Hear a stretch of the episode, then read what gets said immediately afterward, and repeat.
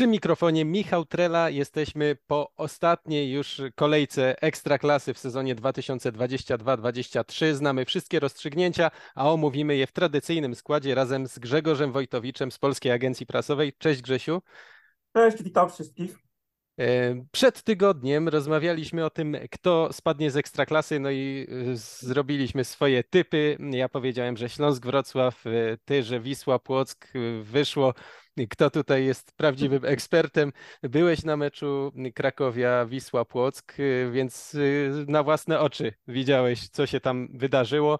No a że Multiliga to jest y, taki specyficzny mm, czas w roku, że trudno wszystkie dziewięć meczów prześledzić, więc musimy się podzielić jakoś wiedzą, więc e, jako, że to był najważniejszy mecz, najważniejsze wydarzenie, to e, powiedz, y, jak widziałeś ten mecz, czy mógł się potoczyć w jakąś inną stronę? No raczej nie. Raczej nie. No, ja typowałem Wisłę Płock na takiej zasadzie, nie, że jestem jakimś wielkim fachowcem, czy mam nosa do typowania, raczej wręcz przeciwnie. Natomiast ja wyszedłem z takiego założenia, że rzadko kiedy coś się w ostatnich kolejkach odwraca. Oczywiście zdarza się to, ale generalnie mam, tak wydaje mi się, że. Chyba, że w Bundeslidze. Chodzi, chyba, że w Bundeslidze, no ale jak, jak coś tam już było ustalone kolejkę wcześniej, to zazwyczaj tak zostaje. Ciężko jest tak no, się przełamać, znaczy, żeby się coś gwałtownie zmieniło. Natomiast no, my, tak patrząc, ty chyba też na tą Wisłę Płock, cały czas miałeś, y, nie wiem, podświadomości, że ta drużyna gra fatalnie, jest beznadziejna. Znaczy, tak. gra fatalnie, jest w beznadziejnej formie, ale tam są jednak jest kilku piłkarzy, którzy jednak naprawdę poczują ten nóż na gardle, to są w stanie, nie wiem, jeden mecz zagrać i w końcu wygrać, coś pokazać, tą swoją dawną klasę, przebłyski. Tymczasem do Krakowa przyjechała drużyna po prostu jak na ścięcie, zupełnie bez żadnego. To, to, to był momentami, tak patrzyłem, no tak się gra letnie sparingi, a nie mecze o utrzymanie. Krakowia, która naprawdę miała duże problemy kadrowe, trener Dzieliński nawet po prostu, żeby w ogóle ta ławka rezerwowych jakoś wyglądała, to wziął nawet nie piłkarzy z drugiej drużyny, którzy grali tam gdzieś mecz e, w swojej lidze, ale e, wziął juniorów, juniorów, 17-letnich chłopców, żeby tam było 16 osób na ławce. Wiadomo, no ta pierwsza jedenastka, no to była mniej więcej taka, na jaką Krakowie obecnie stać, taka najmocniejsza, no ale, ale, ale Krakowia też, no bez, teoretycznie grała bez już żadnego jak gdyby celu większego, no, walczyła o siódme miejsce, które wywalczyła, natomiast y, to była drużyna, która od początku narzuciła swoje warunki gry, dyktowała, to był dobry mecz w wykonaniu Krakowi, natomiast Wisła Płock w pierwszej połowie nie przeprowadziła ani jednej składnej akcji, ani jednej. Nie wiem, może ich to zmroziło, że ten Śląsk tak błyskawicznie strzelił gola w Warszawie, potem Korona nie wiem, czy to dotarło do piłkarzy, nie, nie zauważyłem, czy tam ktoś krzyczał, yy, jaki jest wynik, nie sądzę. Myślę, że nie mieli pełnej tej świadomości, ale w każdym razie wyglądało to tak, jakby, nie wiem, te bramki, które tak błyskawicznie padły w Warszawie i w Łodzi i kompletnie już ro, rozłożyły. Ale no co by nie mówić, no Legia jeszcze w pierwszej połowie wyszła na prowadzenie, czyli tam chyba nawet w 37 minucie i, i, i sytuacja była taka, że no, zwycięstwo dawało im utrzymanie, a oni nie zrobili nic. Pytałeś mnie o ten moment, czy był jakiś taki moment w tym meczu, który mógł się odwró- mogło coś się odwrócić. No, rzeczywiście po przerwie y, Krakowia troszeczkę się wycofała i ta, ta Wisła Płock zaczęła napierać. Akcje, no, były takie momenty, że troszkę zamknęła Krakowie, tam jakieś rzuty rożne i była taka jedna sytuacja, jedyna, jaką Wisła Płock miała w tym meczu, gdzie Sekulski bodaj znalazł się w polu karnym w pozycji strzeleckiej, prawie sam na sam. No i kopnął, piłka już nawet przeleciała, e, minęła e, Chrosso, ale na jej linii tam znalazł się Gita, który po prostu odbił tą piłkę, wybił, no i tego gola wyrównującego nie było. Za chwilę potem Krakowia miała rzut roczny 2-0 za moment 3-0, no i już w zasadzie przy 2-0 było po wszystkim, no ale te gole zaraz tak padły dość szybko, więc, więc to już było potem tylko takie e, czekanie na końcowy gwizdek i tyle. No, mhm. Trener Marek Saganowski po meczu mówił, że on wierzył w to, że utrzyma tą drużynę, ale nie potrafił tej wiary przekazać drużynie. Czyli wynikało z tego, że on bardziej wierzył w umiejętności tych piłkarzy, w ich mobilizację, w ich determinację niż, niż oni sami. I, I taka była prawda.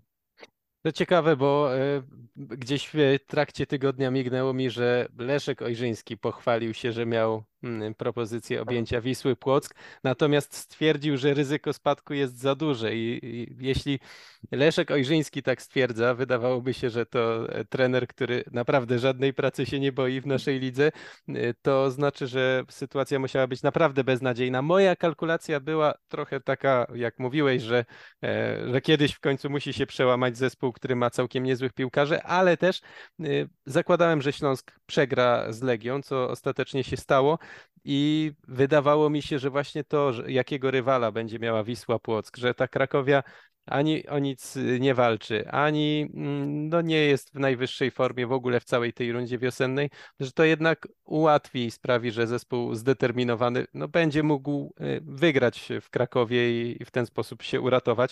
Tak się nie stało. Mm, ja tak y, zastanawiam się jeszcze, czy, bo, bo, zawsze spadek, nawet jeśli to nie jest klub, z którym jest się związanym emocjonalnie, to jest taka, taka historia, no, która czasem są obrazki chwytające za serce, czasem są dantejskie sceny, no różne bywają spadki, no, ale to zawsze jest jakaś taka emocjonalna historia, mm, nawet jak się patrzy na płaczących ludzi. I zastanawiałem się sam, mm, czy spadek Wisły Płock wywołuje we mnie jakieś tego typu emocje i muszę powiedzieć, że chyba nie. I, i, I, nie tylko ze względu na sam klub, bo to jest inna sprawa, ale ci piłkarze e, dali mi się poznać, e, zwłaszcza w tym serialu Kanal Plus Piłkarze na podsłuchu, mm, jako taka drużyna no, no, takich cwaniaczków, takie, takie ligowe wygi, które doskonale wiedzą, kiedy podszczypać, kiedy coś powiedzieć. Ta, taka drużyna, której, okej, okay, no może jeśli to jest twoja drużyna, no to chcesz jej kibicować, ale która neutralnemu obserwatorowi raczej jakiejś sympatii nie przysparza. Było to też widać niedawno w meczu ze Śląskiem Wrocław, kiedy oni no tak do sędziego Bartosza Frankowskiego e, bardzo bez szacunku podchodzili, więc myślę sobie, że ten spadek jest myślę, że mimo wszystko szokujący, ale, ale nie, nie mogę powiedzieć, że jest mi jakoś bardzo żal tych zawodników, że, że oni spadli, zwłaszcza, że tak jak mówisz, po nich samych nie było widać, że oni jakoś dramatycznie walczą o życie. No gdyby po takiej wiośnie na przykład Korona Kielce spadła, gdyby Śląsk Wrocław po tym jak no jednak dał znak życia, spadł z ekstraklasy, gdyby Stal Mielec po całym tym sezonie spadła, no to, to byłoby coś takiego, co, co jednak kazałoby współczuć y, tym zawodnikom, tej drużynie klubowi. Kompletnie nie mam takich uczuć po tym spadku Wisły Płock, a to się rzadko zdarza, bo, bo zwykle e, jakoś tam mnie uderzają spadki. Wiesz co, to jest takie też trochę tą drużynę, tak tworzy, liderami tej drużyny byli piłkarze, którzy kiedyś byli uznawani za olbrzymie talenty, którzy mieli e, podbijać nie Płock, ale ligi zagraniczne. Każdy z nich, znaczy każdy z nich, mam tu na myśli Furmana, Wolskiego, czy nawet Rzeźniczaka, każdy z tych piłkarzy zapowiadał się na przynajmniej reprezentanta Polski, y, zawodnika, który może zrobić karierę za granicą. Wszyscy wrócili z podkulonymi ogonami y, ligi y, mocniejsze od polskiej, francuska, włoska ich wypluły i oni nawet owszem, nie wyszło, ale oni nawet, zauważ, nie wrócili do takich klub, do tego klubu jak Legia, gdzie, gdzie mogliby na przykład, nie wiem, no, no być tymi gwiazdami na poziomie ekstraklasy. Oni niby byli, ale być gwiazdami Legii, a Wisły Płock to jest różnica. I, I oni, no co by nie mówić, no Wisła Płock to jest taki trochę prowincjonalny klub w stosunku do tego, gdzie oni grali, gdzie się wychowali, czy, czyli w Legii. I, po prostu no oni tam dla nich ten, ten Płock to było takie trwanie. Nie było chyba, brakowało im jakiejś takiej presji. Wystarczyło to, co oni umieli, żeby, nie wiem, w tej lidze się tak ślizgać, czasem coś pięknego zrobić, czasem y, sobie odpuścić parę meczów. No i w końcu przyszedł taki moment, że trzeba było się zmobilizować, a oni już tego nie potrafili. No niestety ja coraz częściej dochodzę w ogóle do takiego wniosku, że y, bardzo ważne jest, żeby konstruować kadrę, wiedząc samemu, jakim się jest klubem, jak, jakiego typu zawodników w ogóle y, szukać, trenerów tak samo, y, bo no i takie właśnie miejsca jak, jak Wisła Płock, ale wiele innych przykładów jest, nie wiem, Górnik Łęczna, Brookbet, Termalika Nieciecza, e, to, to są kluby, które myślę, że powinny starać się być, tak jak Nieciecza myślę, że stara się w ostatnim czasie, klubem, który jest życiową szansą dla jakiegoś zawodnika, że przychodzi się do tej niecieczy y, grając, grało się wcześniej w niższych ligach, to jest jakaś szansa pokazania się w ekstraklasie, więc jest się wdzięcznym, e, że, że można tam zagrać. No bo jeśli to jest tylko takie e, no, ostatni kontrakt przed, y, przed emeryturą, jeśli to jest takie spokojne miejsce, gdzie można się jeszcze prześlizgnąć na poziomie ekstraklasy, ale mieć spokojne życie, to to się rzadko dobrze kończy i, i, wiele było tego typu przykładów. Y, no i Wisła Płock chyba została kolejnym. Chociaż Tak. y, powiedziałem, że ten spadek jest y, historią niesamowitą. No można się oczywiście sprzeczać, co jest bardziej niesamowite, ale tak jeszcze posprawdzałem wszystko przez po tym spadku. No i myślę, że te liczby są warte przytoczenia. Wisła Płock po 19 kolejce, czyli już w rundzie rewanżowej miała 14 punktów przewagi przewagi nad strefą spadkową. To była najwyższa przewaga w całym sezonie. Nad Piastem Gliwice zresztą, który był wtedy w strefie spadkowej. Przewaga dwucyfrowa przestała być po 22 kolejce. Z górnej połowy tabeli Wisła po raz pierwszy w sezonie wypadła po 29 kolejce, pięć kolejek przed końcem.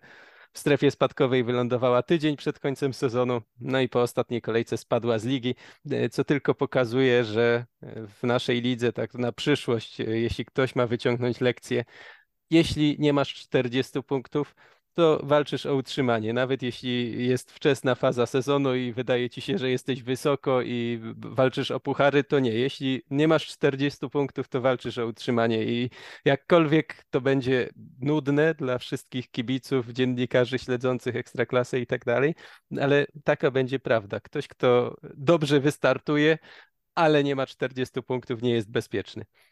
Yy, tak, ty, yy, ale też z drugiej strony też nie można problemów Wisły sprowadzać tylko do tej rundy wiosennej, bo one się zaczęły już w zeszłym roku i ktoś tam na Twitterze wrzucił tabelę 25 ostatnich kolejek, czyli, czyli już lekki, yy, sporo więcej niż tylko runda.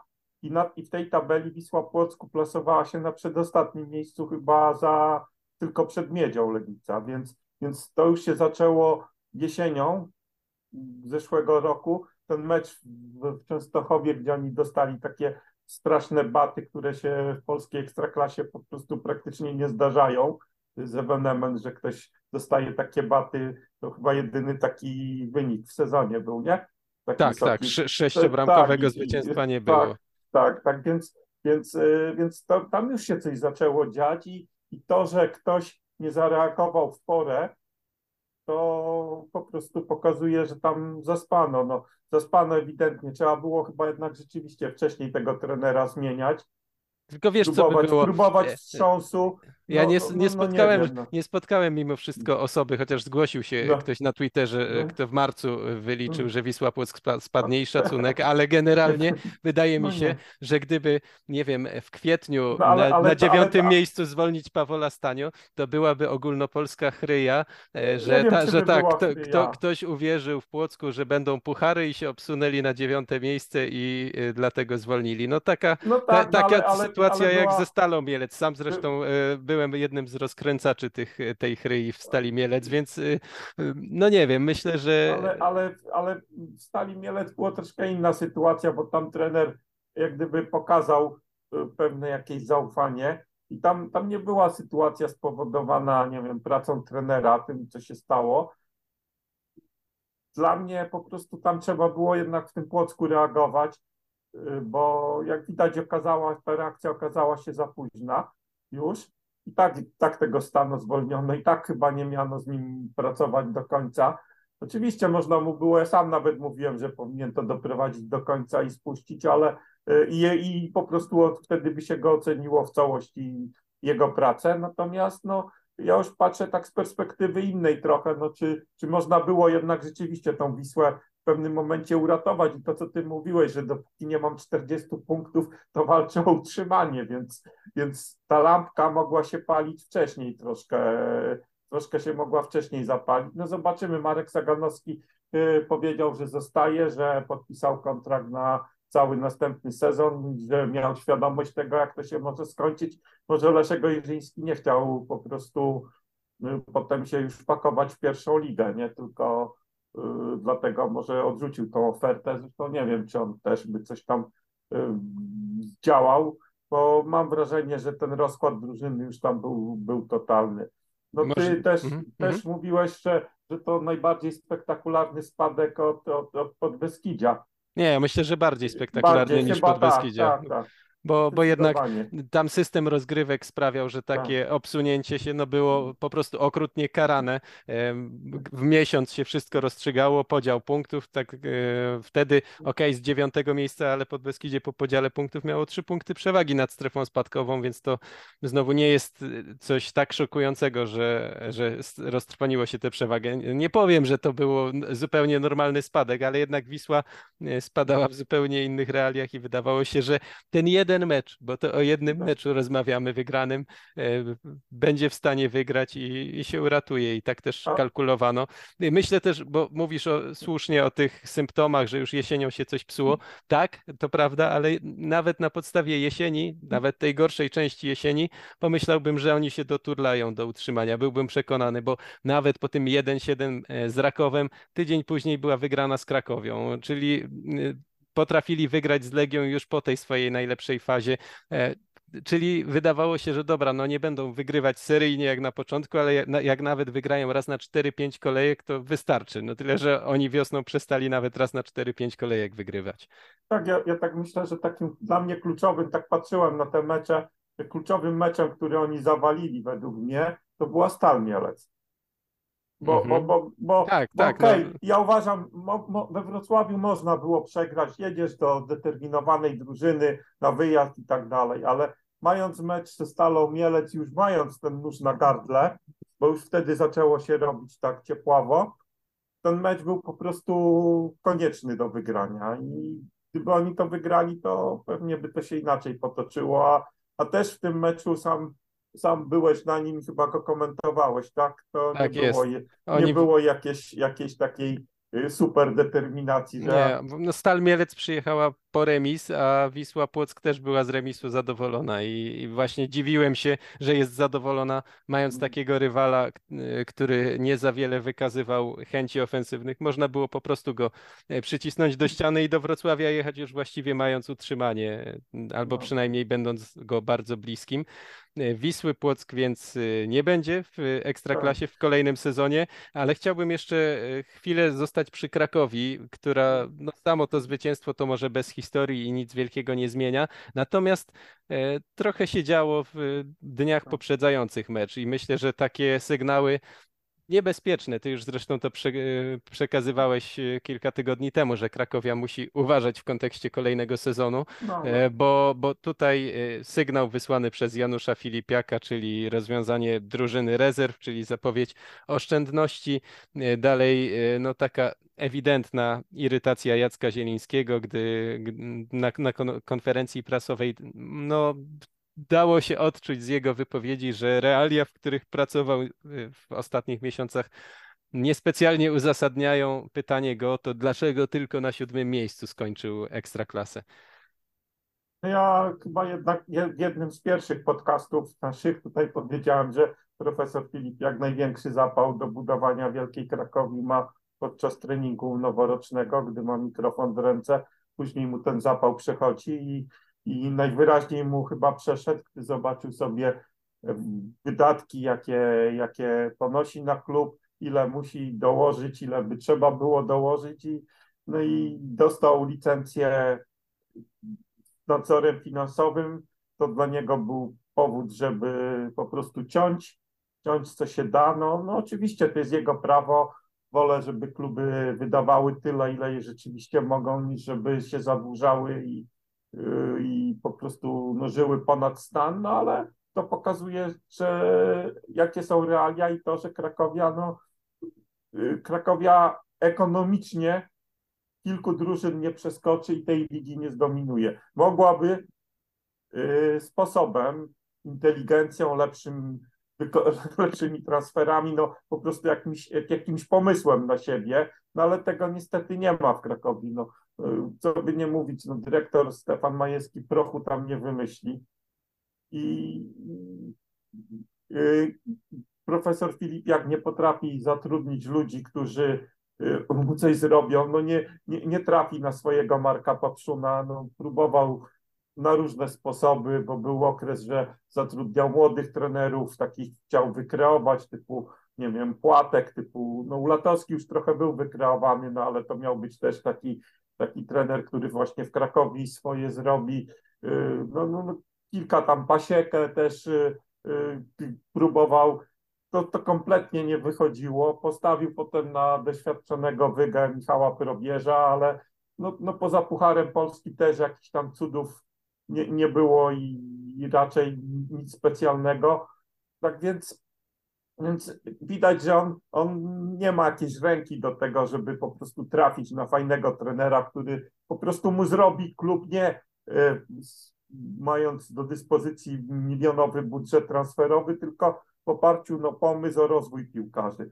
I, i teraz też no, no, no, dotarł do takiego punktu, w którym nie, chyba nie wie, co robić, no bo z jednej strony mo, może się zadowolić tym, że ta Krakowia gra w Ekstraklasie, nie, nie wiem, była chyba jedyną drużyną poza top 4, która praktycznie ani przez moment nie była jak gdyby jakoś uwikłana w walkę o utrzymanie. Skończyła sezon na siódmym miejscu, dwa miejsca w górę, ale i, i, i teraz on zaczyna kombinować, czy zostawić tego Zielińskiego, czy nie. No, sytuacja się powtarza y, z poprzedniej y, kadencji Zielińskiego, gdzie też pojechał na urlop, miał wrócić z urlopu i podpisać kontrakt.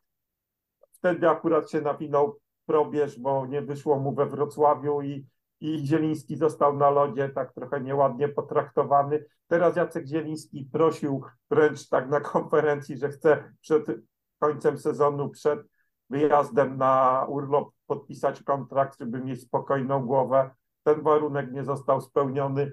Myślę, że po prostu sytuacja jest taka podobna, czyli trener e, profesor Filipiak ma jakiś tam pewnie też inny pomysł na na trenera, tylko pewnie nie jest jeszcze tego 100% pewny, czy to wypali, czy, ta, czy te negocjacje zakończą się powodzeniem i no i swodzi tego Jacka Zielińskiego. Zobaczymy, jak to się rozwinie. Ale nie, wiem, nie, jak... nie, nie eleganckie to jest, bo. No jest nieeleganckie. No bo przecież drugi, rozumiałbym drugi raz to, to samo zrobić. Rozumiałbym to... to w przypadku klubu, który do e, soboty walczył o utrzymanie. Nie wiedział, w jakiej lidze będzie grał. Nie wiedział, czy trener zrealizuje cel, czy nie. Ale Krakowia, no nie wiem, już w październiku, no przesadzam, no ale w momencie, kiedy 40 punktów zdobyła, było wiadomo, że skończy sezon na miejscach właśnie mniej więcej takich, jak skończy. I y, no i trzeba było, było była była podstawa do oceniania Jacka Zielińskiego. Można było poczekać, ok, jak zespół już utrzymany będzie wyglądał, czy będzie w stanie go zmotywować, jakoś tam był w stanie, więc y, na co czekać? Ja, ja tutaj no z jakąś decyzją, ja nie mówię, że przedłużyć czy nie przedłużyć, no ale to jest y, naprawdę takie, takie trzymanie do samego końca. Znaczy ja no... myślę, że podobno były jakieś podchody pod Jana Urbana, chyba nieudane, sądząc po tym, że podpisał kontrakt. Podobno były podchody pod Dawida Szulczka, też Ta, nieudane. No, no też, ja myślę, że to po prostu jest na takiej zasadzie, że on coś szuka, chce coś zmienić, no ale nie chce też palić jak gdyby do końca mostów z Zielińskim. Z drugiej strony no, trener Jacek Zieliński też generalnie mógłby się unieść honorem i podziękować. No ale strony, też wie, że, że on, on może właśnie, mu być trudno o posadę gdzie indziej tak, niż w Krakowie już, w Ekstraklasie. Już trochę czekał, on już jest no, trenerem raczej u schyłku swojej kariery, no. No najstarszy chwili, trener w lidze, a jest moda tak, na zatrudnianie na, jak najmłodszych. Tak, więc... właśnie mówię, że w tej chwili jest taki trend, żeby szukać ludzi spoza karuzeli, jakieś nieoczywiste e, nazwiska, więc, więc on może po prostu jak gdyby wypaść z tej karuzeli już na zawsze i, i myślę, że też on tak nie chce pochopnie unieść się honorem i powiedzieć, dobra, dziękuję panu profesorowi za to, co było.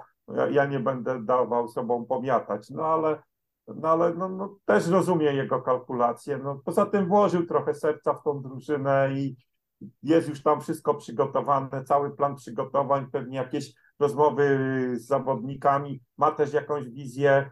No on powiedział, że do tej drużyny potrzeba cztery konkretne wzmocnienia, czterech dobrych piłkarzy, którzy podniosą poziom tej drużyny. No, poza tym wydaje mi się, że Jacek Zieliński jest takim trenerem, który na te czasy takie, jak gdyby takiego trwania, które kibice Krakowi pogardliwie nazywają ciepłą wodą w kranie, czyli jesteśmy w lidze, nie walczymy o utrzymanie, no gdzieś tam nam się jakieś puchary majaczą, no ale generalnie nie jest to wizja zbyt realna. Y, no to ja myślę, że Jacek Zieliński jest idealnym trenerem, bo on po prostu utrzymuje jakiś poziom, właśnie nie ma, ta drużyna nie wpada w jakieś totalne kryzysy, nawet jak jej się zdarzą jakieś zdarzały jakieś takie, zwłaszcza wiosną, no, troszkę dłuższe okresy bez zwycięstw, ale na tle innych drużyn to po prostu Krakowia, można powiedzieć, przeszła ten sezon bezkryzysowo, mimo słabej wiosny generalnie. I, tak, to, to i myślę, że, że to jest po prostu na, na takie czasy, jak ja nie robię inwestycji w drużynę, nie wydaję milionów, nie, nie robię skoku jakościowego, to po co, po co ja mam szukać kogoś innego? No Jacek Zupełnie Zieliński dla, dla mnie dla przez mnie. całą karierę to jest taki trener, który zajmie takie miejsce w lidze, jakie będzie, jakich będzie miał piłkarzy. Jeśli będzie miał najlepszych w lidze, y, to się z nimi nie pokłóci, będzie w stanie ich poprowadzić do Mistrzostwa Polski, które ma w dorobku. Jeśli dostanie najsłabszych w lidze, to z nimi spadnie z ligi, co też ma w dorobku, a y, Krakowia musi w takim razie przypilnować, żeby mieć tę kadrę na miejsca 7-9, y, to wtedy skończy kolejny sezon na miejscach 7-9. Jeśli będzie ta kadra słabsza, no to jest ryzyko, że e, będzie niżej. Chodzi mi o to, że myślę, że on nie będzie w stanie e, czy nie jest w stanie za wiele dodać do zespołu. Ale jednocześnie no nie jest to trener, który coś zepsuje, a to też jest ważne, bo wielu przecież widzimy takich y, nie tylko w naszej ekstraklasie, y, którzy dostają całkiem niezłych piłkarzy, ale kompletnie nie potrafią sobie z nimi poradzić. Jeśli chodzi jeszcze o Krakowię, to taki troszkę niepokojący jest trend w tym, że Krakowia przestała zarabiać na piłkarzach, stąd też między innymi może trochę te problemy. No, w trakcie tego meczu pożegnano trzech zawodników, Pestkę, y, Siplaka i Karola Niemczyckiego. Piłkarzy, każdy z nich w pełni wieku, bo Siplak najstarszy 27 lat, pozostali jeszcze młodsi, utalentowani. Wiadomo, Pestka po, po kontuzjach, no ale mimo wszystko y, zawodnik, który umie kopać piłkę lewą nogą, to jest po prostu w Polsce skarbem i na, na takiego trzeba kuchać i dmuchać. I Krakowia pozbywa się trzech takich piłkarzy za darmo tym jednego praktycznie wychowanka. To są kolejni piłkarze, którzy odchodzą z Krakowi za darmo, na których można coś było zarobić. W zasadzie ten transfer Rodina, ale on nie był taki jakiś spektakularny, jeśli chodzi o finanse. Y, to był ostatni taki w miarę solidny. Helik tam też odszedł za jakieś, ale też nie za jakieś wielkie pieniądze. no właśnie, bo tu chodzi, bo tu chodzi o moment. O moment, tak, że... no ale momenty są raz tak. transferów i dwa, kiedy my pod, roz, rozmawiamy z zawodnikiem o nowym kontrakcie i, i, i poważne oferty mu, mu, mu dajemy. Tak, tak, tak, dlatego, dlatego mówię o momencie, bo po pierwszym sezonie Niemczyckiego na przykład yy, można go było próbować sprzedać, albo jeśli go przytrzymać, no to z dłuższym kontraktem, żeby nie odszedł za darmo. Pestka też miał takie momenty, yy, kiedy dało się go zatrzymać. Myślę, że Krakowia y, pożegnała potencjalnie, nie mówię w tym momencie, ale potencja, potencjalnie no, takie kilka milionów euro. Y, raczej kilka bliżej dwóch, trzech niż dziewięciu, dziesięciu, ale w szczytowych momentach y, i Niemczycki i Pestka mogli mniej więcej tyle przynieść. Może wtedy nie trzeba by było rozwiązywać drużyny rezerw. To akurat mi się tak. bardzo nie podoba. Wolałbym, że jeśli klub ma y, do obcięcia 10% wydatków, to, to niech obetnie je na, nie wiem, na pierwszą drużynę niż, niż na rezerwy. Jeśli ma być jakiś, po to się buduje ośrodek, żeby była jakaś ciągłość przechodzenia przez te kolejne szczeble, a, a tutaj... To, to, to, to jest zupełny brak konsekwencji, no bo y, przecież rozwiązano tę drużynę całkiem niedawno, potem potem ją reaktywowano, no, no, no teraz znowu ją rozwiązuje się, no to są jakieś naprawdę no, absurdalne rzeczy, żeby, bo to przecież probierz najpierw rozwiązał, po dwóch latach chyba reaktywował. I, tak jest. I, I teraz znowu tej drużyny nie ma, więc, naprawdę to zupełnie zupełnie do niczego nie prowadzi. Nie dzieje się, ale... nie dzieje się dobrze, ale porozmawiajmy jeszcze ale, chwilę. Ale mimo chwilę... wszystko no, sezon. Krakowia zakończyła przynajmniej tak, kibice tak. chyba w dobrych humorach, więc tak jest. E, no i trzeba też tą Krakowię pochwalić, że taki mecz, w którym naprawdę musiała, e, nie musiała nic, a zrobiła wszystko po sportowemu do końca, zagrała tak jak trzeba i to, to jest bardzo cenne.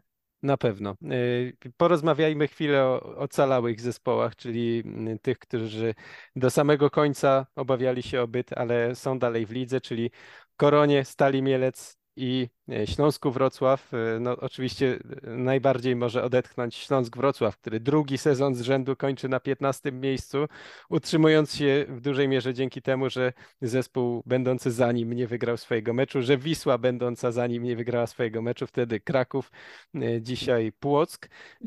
I teraz wydaje mi się, że najbardziej pozytywnie trzeba mówić no, w kontekście sezonu o Stali Mielec, ale w kontekście rundy wiosennej o Koronie Kielce, która też ten ostatni mecz mm, no tak bardzo pewnie wygrała po raz pierwszy y, od sierpnia na wyjeździe 3 do 0. Spotkanie, w którym było mnóstwo sytuacji i nawet wyższy wynik niż 3 do 0 był w grze. To tylko pieczętuje to, że Kamil Kuzera był chyba jednym z y, największych trenerskich odkryć tego sezonu. No nie, nie ma o czym w ogóle mówić. To myślę, że wiosną to nawet przy, przy, przyćmił i e, trenera Szulczyka i parę innych głośnych nazwisk, Niedźwiedzia, trenera Niedźwiedzia, czy, czy jeszcze parę innych, no bo rzeczywiście to, co zrobił z Koroną, y, patrząc na to, z jakiego punktu zaczynał, to, to było naprawdę imponujące i, i to nie, nie było tak, że dostał jakieś tam super transfery i tak dalej, tylko no, no zbudował drużynę, która miała swoją tożsamość, y, która po prostu czymś się charakteryzowała. To, to była drużyna, a nie zbieranina piłkarzy. I naprawdę no, tylko należy mu gratulować. Oczywiście wszystkie tam jakieś zastrzeżenia, które mieliśmy do korony, też wspominaliśmy o tej tonie szczęścia i tak dalej, no ale, ale no, nie, no ale to nie tak jest, to nie jest wina, to nie jest tak. Y, absolutnie nie, nie chcę w ten sposób niczego umniejszać y, koronie, po prostu, bo oni na to pracowali przez cały sezon. To, że szczęście się do nich uśmiechało czasami, to oni temu szczęściu po prostu pomagali. Oczywiście może to się odwrócić za pół roku, ale tą rundę mieli naprawdę imponującą i ten mecz w Łodzi pokazał, że że oni zasłużyli jak najbardziej na to, bo mi się najbardziej podobało tam, że oni nie czekali, bo tak naprawdę to przed, tym, przed tą kolejką mieli sytuację taką, że mało prawdopodobny był ich spadek. No, musiałoby się tak naprawdę dużo nieszczęśliwych splotów okoliczności wydarzyć, żeby spadli, ale oni przyjechali po prostu wygrać ten mecz, nie oglądać się na to, co się dzieje w Warszawie, co się dzieje w Krakowie, przyjechali, zapakowali szybko bramkę, jedną, drugą, trzecią, mogli pięć. Po prostu skończyli to na swoich warunkach. Grali mecz na swoich warunkach i zupełnie po prostu jak najbardziej zasłużenie utrzymali się. Oni po rundzie jesiennej mieli 12 punktów, e, zdobyli 29 w drugiej części sezonu. E, no i rzutem na taśmę doścignęli Widzew, e, kończą za nim przez bezpośrednią tabelkę, ale 41 punktów i jak to się poukładało niesamowicie. Wydawało się że jasne, że Widzew jest tym najlepszym Beniaminkiem w tym sezonie, a Korona i Mieć to maruderzy, którzy gdzieś tam zostają, odstają od reszty stawki. Tymczasem Widzew i Korona dwie drużyny, które skończyły ligę na y, miejscach niższych niż mieć, okazały się najciekawszymi Beniaminkami. Do jednego z Beniaminków należała jesień, do drugiego wiosna. Gdyby skleić y, rundy tych dwóch klubów, powstałby y, kandydat do europejskich pucharów. No ale trudno jest zagrać dwie tak dobre rundy. Natomiast widać, że jedną bardzo dobrą, a jedną słabą przez przeciętną da się pozostać w lidze, ale tak na styku drżąc do samego końca. Widzę zresztą, e, jak mówiliśmy o Krakowi, że w kontekście przyszłego sezonu może mieć obawy, no to widzę też, bo też wiele niedobrego się tam wydarzyło w ostatnim czasie i zmiana prezesa i publiczne pranie brudów i też wydaje się, że e, nie najpewniejsza pozycja trenera Janusza Niedźwiedzia, więc e, też ta piękna historia, którą pisali jesienią, okazała się dość krucha, jak to w polskich warunkach bywa. No takie trochę wicewskie e, nawiązanie do tego, może nie widzewskiego charakteru, bo, bo to jest jedna rzecz, a druga to no, te, przynajmniej ten widzew taki już e, po, po tych największych sukcesach, czyli druga połowa lat 90., XXI wiek, to się nie kojarzył raczej z fajną grą, z fajnymi wynikami, ale z ciągłymi kłótniami, yy, rewolucjami właścicielskimi i tak dalej. No, no taki klub, który, którym był totalny chaos, notoryczny chaos, gdy wydawało się, że, że ten klub osiągnął już jakąś stabilizację, że jest właściciel, są wyniki, jest trener, kibice, no, atmosfera fajna, to tak trochę znowu znowu da, odezwał się ten taki y, widzewski gen zniszczenia we, od, od, środka. To zobaczymy, no, czy, czy, czy rzeczywiście y, te działania, które podjął właściciel, to były konieczne i, i sprawią, że ta sytuacja się tam uzdrowi. No, na razie nie, nie, nie przełożyło się to dobrze na przynajmniej na drużynę, no bo widzimy, co, co tam się dzieje. No, chyba ile pięć czy sześć meczów ostatnich u siebie przegranych, to jest jest naprawdę, no przy takiej publiczności, przy takim y, nastawieniu, no, to, to jest troszkę wstyd. To prawda, a ja chciałbym teraz y, jeszcze pochwalić y, Stal Mielec.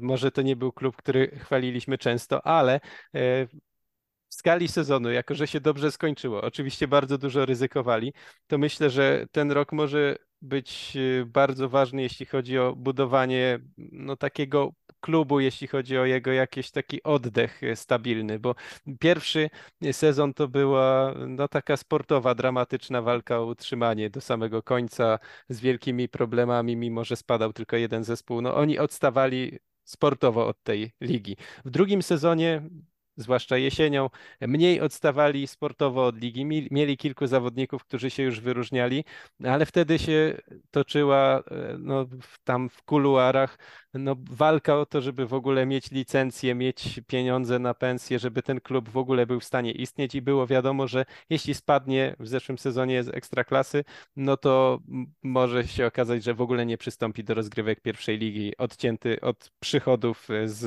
ekstraklasy w tym trzecim sezonie e, jest y, utrzymanie w lidze. Znowu trzeba było, powiedzmy, jakoś drżeć do samego końca, chociaż myślę, że mimo wszystko no, oni już od kilku tygodni byli w miarę bezpieczni i że zdecydowaną większość sezonu spędzili e, w no z dala od strefy spadkowej, przynajmniej jeśli chodzi o pozycję z dala, bo, bo wiadomo, że cały czas było płasko. E, sprzedanie Saida Hamulicia za dobre pieniądze e, dało im trochę oddechu, no i szykują się do czwartego sezonu w lidze, więc dalej to będzie klub, który w przyszłym sezonie będziemy pewnie widzieć e, w gronie potencjalnych kandydatów do spadku, ale wydaje mi się, że oni krok po kroku jednak stabilizują to miejsce w Ekstraklasie i z takiego klubu, który wracał po bardzo długim długiej przerwie, e, idąc z najniższych lig, no i wiemy, jak trudno jest Beniaminkom, jednak wpisują się coraz bardziej e, w taki ekstraklasowy krajobraz.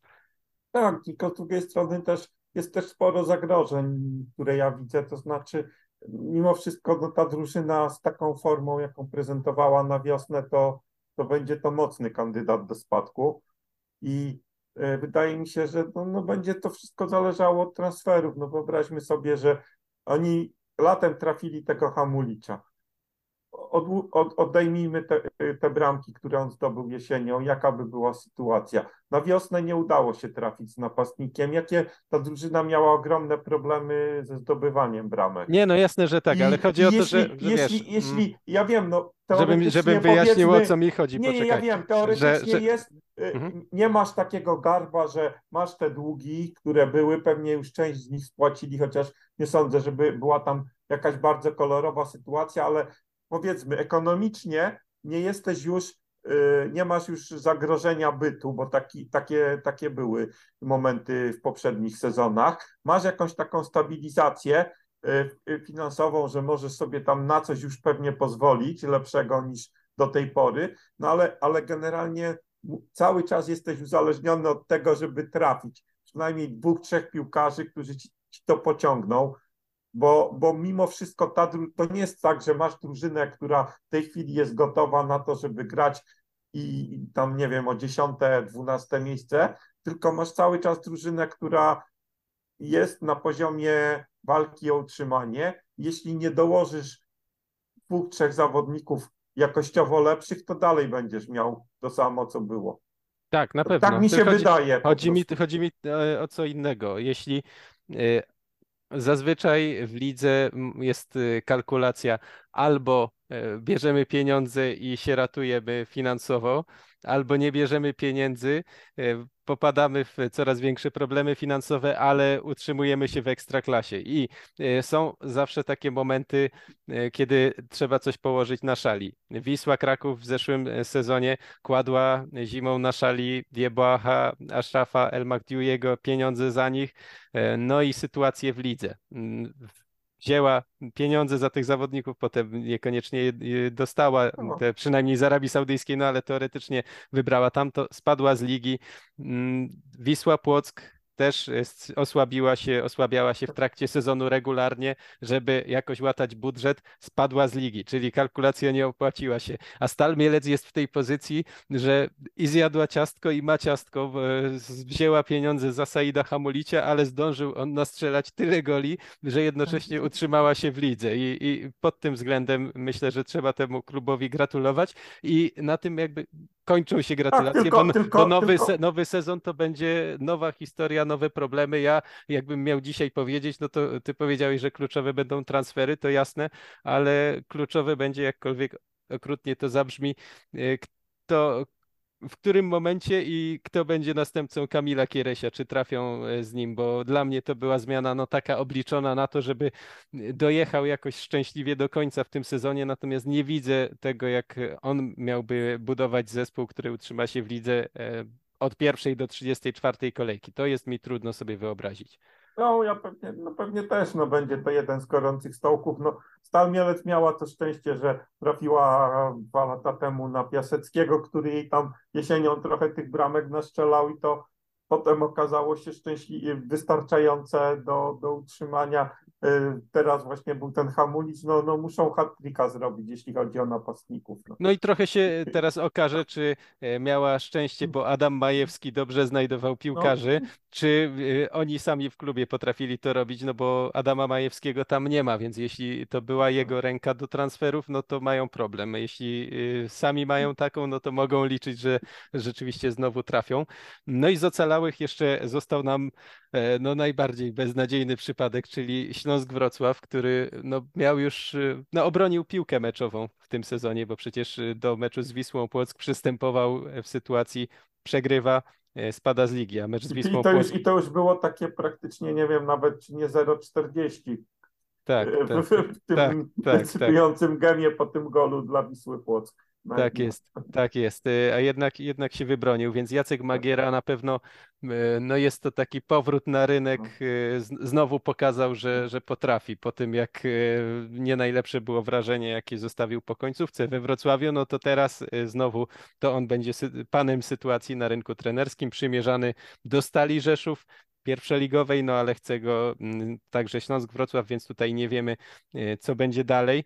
E, natomiast czy ty, e, wiem, że jesteśmy we wczesnej fazie sezonu i tam znowu kwestie właścicielskie, ale biorąc pod uwagę, co też mówiliśmy o kwestiach właścicielskich i sprzedawania klubu w kontekście Lechii Gdańsk i takiego notorycznego kręcenia się wokół strefy spadkowej, czy dla ciebie to jest no, takie oszukanie przeznaczenia, że Śląsk Wrocław już nie dopuści trzeci raz do takiej sytuacji, no czy, czy to będzie zespół, który się będzie, który po prostu odwleka nieuniknione? Znaczy ja myślę, że tak, że Jacek Magiera podobno już był dogadany w Stali Rzeszów, ale myślę, że jak dostanie konkretną ofertę we Wrocławiu, to ją wybierze. Wiele No, zależy też pewnie od tego, czy Stal Rzeszów y, awansuje do ekstraklasy, no bo stanie się Tak, atrakcyjniejszym kąskiem, jeśli awansuje, a pewnie będzie grała w barażach. Ja wiem, no też, też różnie może z tym być, bo Stal Rzeszów na razie też nie ma stadionu, zgłosiła na Ekstraklasę stadion Krakowi, więc też, też to takie niby fajnie, ale jednak jakbym miał do wyboru chyba nawet ten projekt we Wrocławiu, to, to, to bym chyba wybrał Wrocław. Mimo wszystko bardziej taki prestiżowy, bardziej stabilniejszy może. Nie wiem, czy stabilniejszy, no ale taki jeśli chodzi o prestiż, to, to jednak no nie porównujmy jeszcze mimo O- wszystko Okej, Stali ale, do, ale gdyby, Marek, gdyby Marek parę lat temu w podobny Tak, sposób kalkulował, to no. nie mielibyśmy Tak, tylko takiego Marek, mistrza Ma- Polski. Ma, Marek Papszun nie był Jackiem Magierą, który no mimo wszystko no miał jakąś karierę piłkarską i tak dalej. No. Marek Papszun przychodził z niższych lig. Dla niego Raków to już był wtedy Awans. y, a, awans, no, no i tak naprawdę pierwsza taka, co by nie mówić, naprawdę poważna praca jakaś zawodowa. Jakiś taki klub, który. no, Tak, ale potem były momenty, gdzie się, gdzie się już wybijał i powiedzmy mógł iść wyżej. Tak, no, e, ale do tu bardziej- mamy trenera, no, który był y, mistrzem Polski, grał w Lidze Mistrzów, y, z, y, był trenerem reprezentacji U20, więc, więc no, no, no start inny, ale to już pomijając, y, pomijajmy to. mm, Mhm. Mam wrażenie, że Jacek Magiera wybierze Śląsk Wrocław, że, że, że, że, że on jednak tam zostanie. Jakby miał na dzisiaj obstawiać, to tak. Zobaczymy, co będzie z tym właścicielem, z tymi zmianami właścicielskimi, bo nie wiem, czy to na razie nie jest. Myślę, że to jeszcze trochę potrwa. Niby tam już Rada Miejska przegłosowała tą zgodę na sprzedaż części akcji. Yy, Ciekaw, ma to być przetarg. Są głosy, że już jest jakiś tam yy, kandydat, który chce to kupić, ale nie zdziwiłbym się, jakby się okazało, że zostanie tak, jak jest.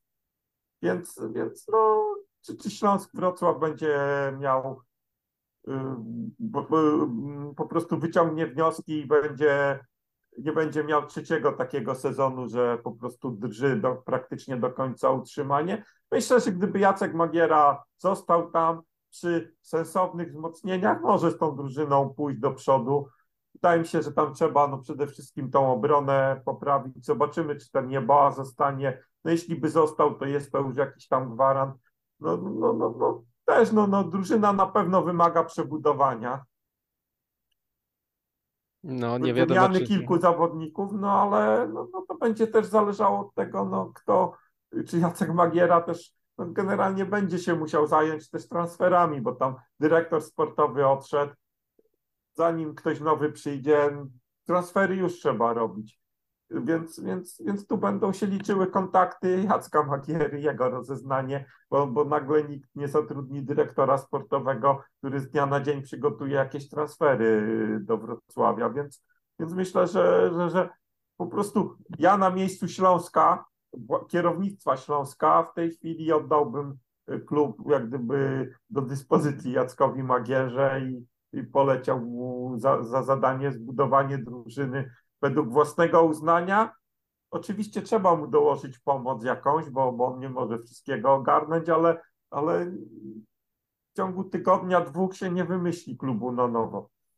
To prawda, ale mam takie poczucie, że obaj ci trenerzy w podobnej sytuacji, czyli Jan Urban i Jacek Magiera, e, no teraz zyskali bardzo mocno i e, poprawiła się ich pozycja i na pewno odetchnęli z ulgą. Natomiast gdy wrócą z urlopów, jeśli Jacek Magiera naturalnie zdecyduje się, tak jak mówisz, na dalszą pracę we Wrocławiu, e, no to zderzą się znowu z e, szarą rzeczywistością i z, Tak. z, z problemami klubów, w których pracują, które nie, nie były przypadkowe, no ale oni wiedzą to lepiej niż my, bo, bo oni są w środku i są doświadczonymi trenerami, więc jeśli się decydują, no to mm, może wierzą, że będą w stanie sobie z tym poradzić.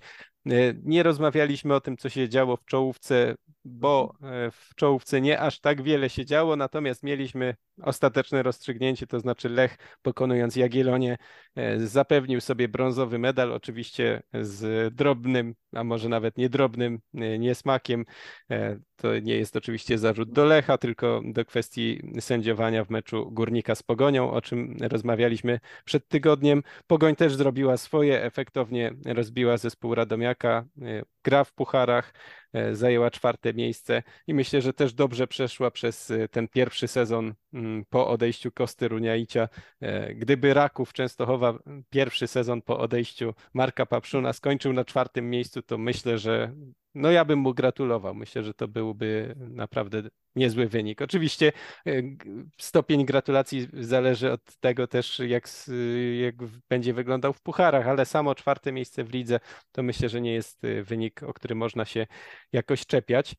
Nie ja myślę wiem. też, że trzeba też Lecha pochwalić, no bo Lech, no wiadomo, miał, miał ten sezon taki no, bardzo trudny ze względu na to, że no, bardzo, bardzo długo grał w pucharach i w Europie, więc to już no, nie, niepamiętnych czasów polska drużyna się z takim wyzwaniem nie, nie zmierzyła i naprawdę no, zakończenie tego sezonu na trzecim miejscu y, to trzeba uznać za, za dobre osiągnięcie. Mimo, że w tej lidze ten Lech miał różne oblicza i momentami niezbyt ciekawe, ale, no ale myślę, że wynagrodził to swoją przygodą, swoją grą w Europie, kibicą i to trzecie miejsce naprawdę trzeba uznać za porządny wynik w takiej sytuacji. To prawda. Ja mam przed y, oczami końcową tabelę ekstraklasy.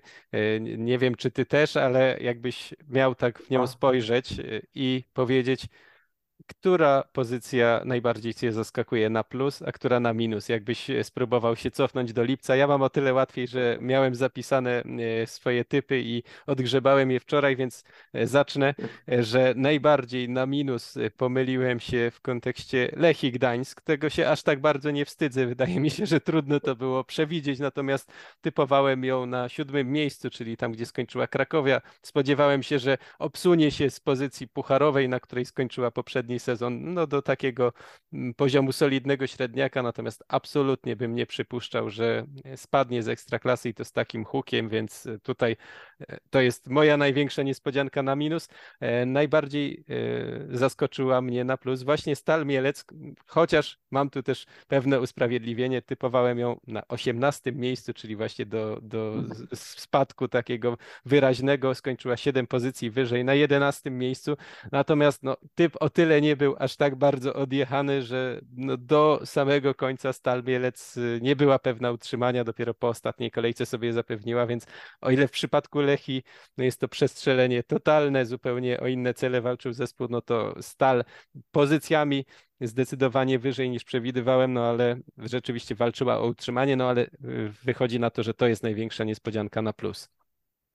No ja mam trochę trudną sytuację, bo rzeczywiście sobie takiego takiej tabelki w lipcu nie rozpisałem, jak widzę miejsca na koniec poszczególnych drużyn, więc, więc nawet trudno mi sobie tak może do końca przypomnieć, co w tym lipcu, gdy ten sezon się zaczynał, myślałem sobie o poszczególnych Może, może ci pomogę, bo nagrywaliśmy wtedy podcast zapowiedziowy e, przed sezonem, więc może... może Ale coś... gdzieśmy to nagrywali? Jeszcze w niuansie. Tak? Aha, tak jakoś. Jako... tak? tak? Aha, to, to ten i coś, coś tam mówiłem, bo, bo jakoś to wy, wy ten. No, kojarzy mi się, że, że mistrza przewidzieliśmy. Pierwszą Aha. czwórkę generalnie przewidzieliśmy taką, taką y, jaka była. Mhm. Znaczy nie, nie mówię, że pozycja po pozycji. No, no, ale, ale, ale skład, skład czwórki, czwórki Mhm. No nie wiem, nie, nie, przyp... nie, nie, no, no. nie, wydaje mi się, żebyś Lechie Gdańsk typował do tak, spadku, tak, chociaż tak nie, ale właśnie, mówiłeś, właśnie że tej, przez sprawy właścicielskie będzie trudny tak, sezon. W, te, w tej chwili tak, tak generalnie, no to też, no, no mimo wszystko nie przewidywałem, że Lechia będzie przedostatnia, na pewno. No myślę, że to jest największe mimo wszystko zaskoczenie. Dla mnie, tak. jeśli chodzi in minus, a in plus, u, chyba Górnik zawsze, mimo wszystko. Aha.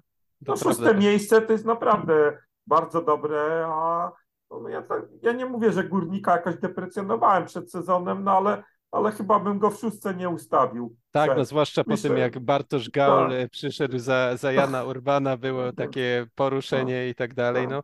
Ja, ja myślę, Piast, że... Piast też jest wysoko, no ale to bardziej patrzymy pod kątem tego, co grał jesienią i to, co zrobił Bukowicz na wiosnę z nimi, ale przed sezonem, gdyby ktoś mi powiedział chyba, że Piast będzie piąty, to, to aż bardzo się nie, nie wypierał tego i nie krytykował takiego typu, więc, więc można powiedzieć, że ten Piast tak, tak w miarę, ale Górnik na pewno ja bym pewno. powiedział, że, że jeszcze widzę mnie zaskoczył, bo myślałem, że to będzie zespół, który będzie no, tak dramatycznie walczył o utrzymanie, patrząc na jego kadrę i tak dalej. Spodziewałem się, że to może być właśnie taka walka, bardziej jak Korony Kielce niż jak Biedzi Legnica. W sumie skończyli tak samo, no ale jednak przychodzili z No. zupełnie innych kierunków.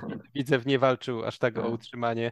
E, I, no i to myślałem, Tak. że nie będą mieli aż tak spokojnego sezonu, zwłaszcza ta jesień to było duże zaskoczenie. E, W No poniedziałek. też, też, też no słabo Jagiellonia 14 miejsce, chociaż, chociaż ja się cudów po Jagiellonii nie Tak, to spodziewałem, ale, ale słaby, mimo no. wszystko no chyba tak też myślałem, że trochę wyżej będzie niż, niż na 14 miejscu, chociaż to też takie te miejsca od 12 do 14, no to drużyny skończyły z takim samym dorobkiem punktowym, więc, więc tutaj już jakieś tam niuanse tylko decydowały, kto wyżej, kto niżej. Znaczy Nie, no my- bezpośrednie mecze, no ale, ale można powiedzieć, że, że mniej więcej to, ten, ta liczba punktów taka sama, więc podobny poziom. Sprawiedliwsze, myślę, byłoby podzielenie y, y, ligi na takie sektory, czyli pierwsza czwórka jako nadający ton i, i tutaj nie ma zaskoczeń. Potem zespoły 5 do 10, czyli tacy średniacy, ale raczej bezpieczni. I, i tutaj no myślę, że Radomiak może być zespołem, którego bardziej się spodziewałem trochę w niższych rejonach tabeli. y, Większość sezonu z Mariuszem Lewandowskim. No spodziewałem się, że tam mogą być problemy większe. No a później już szeroka strefa walki o utrzymanie. Więc y, mimo wszystko wydaje mi się, że ten sezon, pomijając takie pojedyncze przypadki jak Lechia, e, no Wisła Płock jest trudny, trudna do analizowania, bo ja się jej spodziewałem nisko w dolnej części tabeli, Mm, nie do spadku, ale typowałem ją na 13 miejscu, natomiast po tym jak zaczęła sezon, no to trudno nie być zaskoczonym, że, że jednak spadła z ekstraklasy. Ale wydaje mi się, że, że mimo wszystko e, jakoś logiczniej niż zwykle ta ekstraklasa przebiegała, tak ostatecznie w skali całego sezonu, że wiele zespołów skończyło mniej więcej tam, gdzie można było się ich spodziewać, tak patrząc na potencjał kadrowy. Znaczy, ten sezon to był taki, nie, yy, jeśli chodzi o ekstraklasę, gdzie w miarę szybko się ta czołówka wykrystalizowała, to znaczy, wiadomo, ta Wisła Płock trochę yy, znowu do niej wracamy, zawęża, znaczy bu, burzy pewną narrację, no bo yy, w, tej, w tym sezonie okazuje się, że było tylko dwóch liderów, Tak. Raków Częstochowa i Wisła Płock i ta Wisła Płock przez pewien czas była w tej czołówce, ale wydaje mi się, że ta czwórka była jakaś tak od początku. Chociaż wi, się- widzę, widzę zimował na trzecim miejscu, Jezu, ale jakoś, jakoś ale- wszyscy się spodziewaliśmy, tak, że to jest chwilowe, no i tak. tak też się okazało. Takie, takie mam wrażenie, że te cztery kluby y, pierwsze organizacyjnie, jeśli chodzi o poziom sportowy, jednak przewyższają całą konkurencję. Jeśli chodzi o stabil, stabilizację, o budowanie y, kadr i tak dalej. y, Wydaje mi się, że one są o, o, o jeden poziom wyżej od reszty, przynajmniej o jeden poziom wyżej od reszty. Od niektórych to może o dwa poziomy, ale, ale, ale widać, że tam to są kluby, które są budowane od pewnego czasu, mają swoich właścicieli, czyli nie są to kluby miejskie, spółek, y, gdzie się wymienia prezesów i tak dalej. No, są to takie kluby, po prostu prywatne kluby, które mają jakiś pomysł na siebie, gorszy, lepszy, popełniane też są błędy, bo, bo też ci właściciele jakieś tam błędy popełniają. Dariusz Mioduski mnóstwo zebrał y, razów za zeszły sezon, za wcześniejsze, no ale też chyba się trochę nauczył, bo ten sezon pokazał, że jednak opanował bardzo w trudnej sytuacji y, klub, do której sam doprowadził, no ale jakieś wnioski wyciągnął i, i ta Legia jak gdyby odzyskała swoją pozycję po nieudanym sezonie i, i myślę, że, że to jest kierunek dla pozostałych klubów. No, ta Krakowia, która też jest tym klubem takim z mocnym właścicielem, mogła do nich dołączyć, no ale na razie jakoś profesorowi Filipiakowi tego pomysłu na Krakowie skutecznego brakuje. No a pozostałe kluby to są już takie różne, no. miejskie, trochę prywatne, i to tak, ale jeszcze niektóre są na takim dorobku, niektóre po prostu jak Radomiak czy, czy, czy, czy Warta mają jakieś problemy z bazą, Widzew też ma problemy z bazą, więc, więc mówię, różnie to bywa. Nie, No, potem, ale- to, potem to już jest maszyna losująca, bo, Maszyna bo losu, tak, tak, na- tak. między, między siódmą Krakowią a spa, spadkową Wisłą Płock e, jest 9 punktów. W skali sezonu 9 punktów to, to nie jest przepaść. To, to nie jest tak, że Tak, można ale, mówić. ale, ale generalnie te kluby wszystkie są, jeśli chodzi o stronę organizacyjną, każdy ma mnóstwo jakichś tam wad, swoich problemów, które narastają i, i są nierozwiązywane według mnie. One, one, tak tkwią w marazmach, te kluby według mnie. To prawda. E, Na koniec e, zostawiłem e, w naszych planach kwestie laurek indywidualnych. Chciałbym, żebyśmy nie omawiali ich jakoś szczególnie, chyba że będziesz bardzo chciał, tylko e, poprosiłbym Cię o takie e, szybkie strzały. Gala Ekstraklasy przed nami. E, Przeczytam nominacje w każdej kategorii. Jeśli przychodzi Ci do głowy ktoś inny niż nominowany, to proszę mów, e, kogo by, komu byś przyznał statuetkę. Bramkarz sezonu nominowani to Zlatan Alomerowicz, Filip Bednarek, Wladan Kowaczewicz, Franciszek Plach i Kacper Tobiasz. No, chyba Kowacewicz. A ja, mi brakuje tutaj Bartosza Mrozka i myślę, że, Też, że też, jego, jego też. bym docenił. Też, też no, myślę, że trochę Tobiasz jest na wyrost. Mimo wszystko no, nie był to bramkarz, który bronił przez cały sezon i były momenty, że przegrywał rywalizację w swoim klubie i też, też no, przy całym jego szacunku dla jego talentu i tak dalej, to, to nie był to też bramkarz, który tam jakoś, żebyś po- miał jakieś takie mecze, w których nie wiem, no, dokonywał cudów bramce, nawet mam wrażenie, że ten finał Pucharu Polski to jest też w jego wykonaniu, w ocen, jeśli chodzi o oceny, trochę przehejpowany. Tak, no, gdyby Bartosz Mrozek grał w Legii Warszawa, na pewno byłby w e, gronie nominowanych. Tak. Dobra informacja dla niego jest taka, że w przyszłym sezonie No nie. będzie bramkarzem Lecha, zobaczymy czy pierwszym, więc y, będzie większa szansa na nominację. Obrońca sezonu nominowani to Virgil Gica, Ariel Mosur, Joel Pereira, Stratos Farnas, Fran Tudor. Ja wiem, nie wiem, chyba nie za walory tylko obronne, ale najbardziej z tego grona mi się Tudor podobał.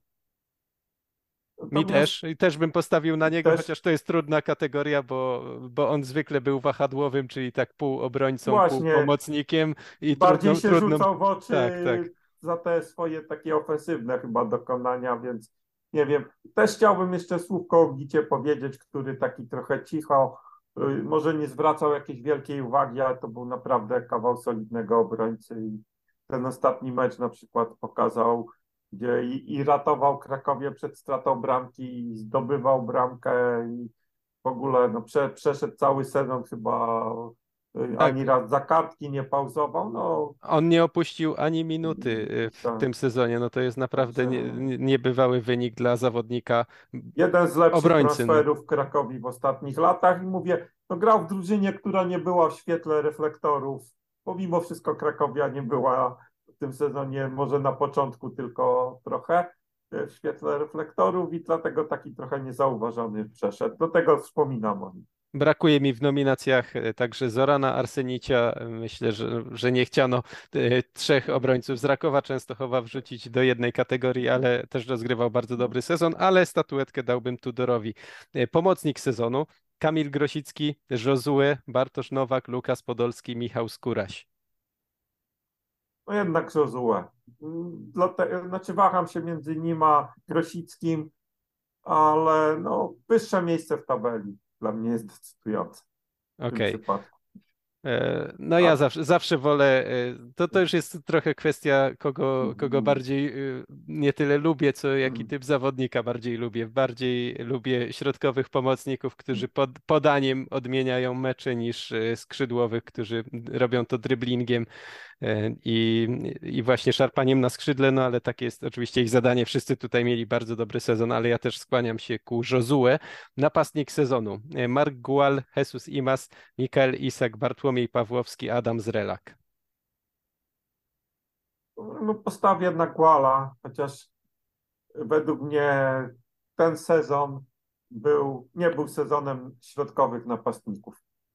Nie był i ja nie mam, jak, nie mam przekonania do, do Guala po ja tym też sezonie. nie mam do niego przekonania i też tak popatrzymy sobie, został królem strzelców dorobkiem 16 bramek, to jest najgorszy wynik od 10 lat, gdy Od Roberta ulubiony, tak, który Dobry. miał 14, potem, potem w tych 10 latach patrzyłem, chyba był jeszcze jeden sezon tylko, gdzie król strzelców miał 18 bramek, to był taki egzekwo, dwóch było Marek Pajszą i Robak, a tak to zawsze było minimum 20 bramek, no ale jak sobie przypomnę, no te sezony, gdzie Carlitos 24, potem Angulo chyba też ponad 20, y, Gietkier też 20 parę bramek, nawet w zeszłym sezonie Iggy Lopez miał 20, a w tym sezonie tak, tak po prostu, no Pekar też był królem strzelców z świetnym dorobkiem, ponad 20 bramek, a, a w tym sezonie tak szczerze mówiąc w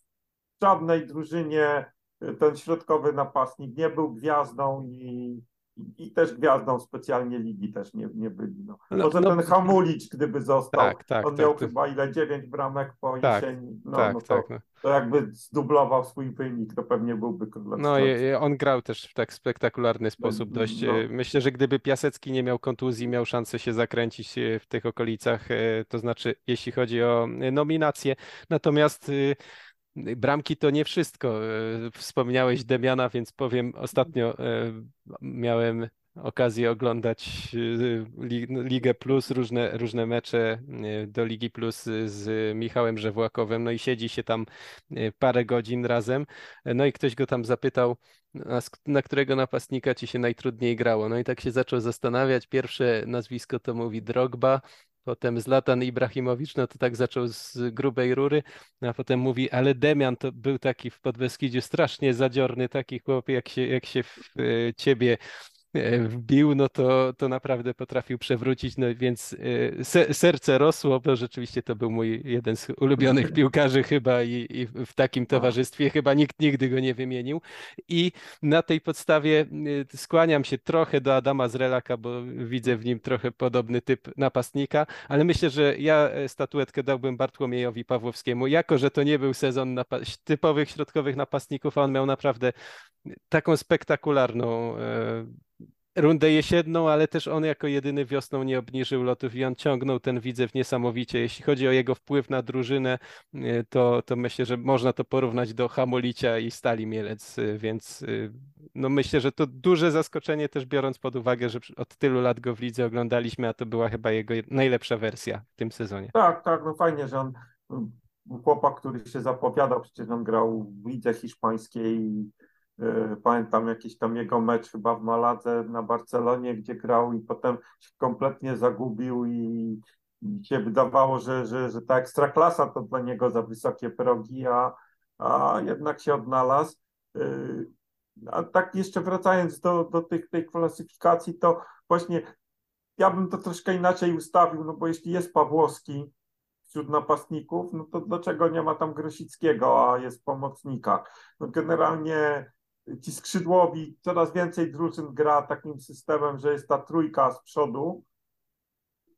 I, i po prostu mam wrażenie, że można było tego Kamila Grosickiego też równie dobrze y, wrzucić do szufladki napastnicy i wtedy może, może bym na niego zagłosował. Gro, Grosicki. Grosicki nie wiem, no bo Pogoń zwykle gra czwórką, ale Bar No. Bartosz Nowak to jest y, identyczny No. przykład y, co Tak. Pawłowski, bo obie drużyny grają tym samym systemem i e, Marek Papszun Nowaka traktuje jako jednego z trzech napastników, y, jakich ma w zespole. No i Pawłowski też na tej zasadzie jest napastnikiem, więc myślę, że Nowaka można by przerzucić spokojnie, ale No, zgadzam no, się, że to czasem trudno. No, ale to są oczywiście złapać. teraz, teraz właśnie jest tak, że te systemy, jest kilka systemów, no, by, były czasy, gdy, gdy, gdy, gdy y, te drużyny bardziej były, y, jeśli chodzi o systemy jednorodne, natomiast teraz są takie, że grają właśnie trójką w obronie i, i czwórką, więc też trudno wygry, wybierać bocznych obrońców wahadłowych, więc, więc no oczywiście to jest tylko zabawa, to jest umowna, umowna sprawa, więc można Mhm. sobie tylko pospekulować, i po, po, po, pozastanawiać się kto i jak, a, a tak naprawdę każda drużyna ma jakiś tam swój system i, trenerzy różnie zawodników po prostu przypisują do pozycji. Dobra, trener sezonu. Nominowani Marek Papszun, Kosta Runiaić, Dawid Szulczek, John van den Brom i Aleksander Wukowicz. Bardzo brakuje Kamila Kuzery, ale y, ja bym zagłosował na Marka Papszuna. Tak, tak, ja też. No, dla mnie, no, kto wygrywa, to jest najlepszy. No, czyli tabela mówi wszystko. Zdobycie Mistrzostwa Polski w imponującym stylu, z dużą przewagą, na kilka kolejek przed końcem, w zasadzie tak już od, od, od, od stycznia to już wszyscy wiedzieli, byli przekonani, że ten Raków tego nie wypuści, więc nie ma, nie ma w ogóle o czym dyskutować. Natomiast no, chyba rzeczywiście no, tego Kamila Kuzery bardzo tam brakuje. A piłkarz sezonu, nominacje Kamil Grosicki, Mark Gual, Josue, Michał Skóraś, Fran Tudor. Ja stawiam znowu na Josue. Ja też, no też, no z tego grona też na, na Josue. No. Mimo wszystko y, wpływ, y, jeśli miał, miałbym kogoś wybierać z Rakowa, y, no to aż takiej, aż takiego jednostkowego wpływu Tudor na wyniki Rakowa nie miał. Oczywiście on był kluczowym, no, no, no wręcz jednym z najważniejszych piłkarzy, ale, ale jednak aż tak nie decydował o, o drużynie, jak, o wynikach jak Josue. No to po prostu pokazuje, tak jak, jak, jak różnią się w budowie te dwie czołowe drużyny. Legia to była no. drużyna no. przede wszystkim Josue, nie umniejszając kości Runiajciowi, ale Josue był twarzą tej ekipy, no a twarzą Rakowa był Marek Papszun, a tak. wszystkie inne elementy były wymienialne. To znaczy, gdyby, gdyby Iwi Lopez zachował tą formę z jesieni, to, to myślę, że też nie byłoby tutaj dyskusji, no ale nie zachował, więc, więc musimy go troszkę niżej ocenić niż, niż za zeszły sezon, gdzie na przykład był, był no, wtedy naprawdę takim numerem jeden Rakowa. Swoją drogą niezwykłe, że e, Iwi Lopez został w lidze, Raków został mistrzem Polski, a wśród pięciu pomocników sezonu i, no i wśród piłkarzy sezonu Iwiego Lopeza nie ma w ogóle w nominacjach. No, no, to jest za dziwne, jeszcze nie wiem, no myślę, że nawet w lutym y, byłoby to chyba nie do pomyślenia. No, aż takiego zjazdu wielkiego nie miał, no ale jednak troszkę słabsza forma, no i tak powypadał z tych wszystkich klasyfikacji. Można to zapisać do zaskoczeń sezonu. My dobrnęliśmy do końca naszego podcastu i teraz pewnie zastanawiacie się, co dalej. No, ekstra klasa nie gra, ale nasz podcast ma być o polskiej piłce, a polska piłka nadal gra, więc y, nic się nie zmienia, jeśli chodzi o rytm naszego nagrywania. Y, ostatnia kolejka pierwszej ligi już za tydzień, więc y, będziemy się jej uważnie przyglądać. Czekają nas w czerwcu baraże o ekstraklasę, czekają nas mecze reprezentacji Polski, no i nie wątpię, że czeka nas też wiele ciekawych informacji z ekstraklasy do omówienia i będziemy się starali w tej przerwie między sezonami śledzić to tak regularnie jak jak tylko można. E, w stałym gronie razem ze mną był Grzegorz Wojtowicz. Dziękuję Ci bardzo. Ja również dziękuję. I do usłyszenia. Ja się nazywam Michał Trela. Słyszymy się za tydzień, porozmawiamy o sezonie pierwszej ligi.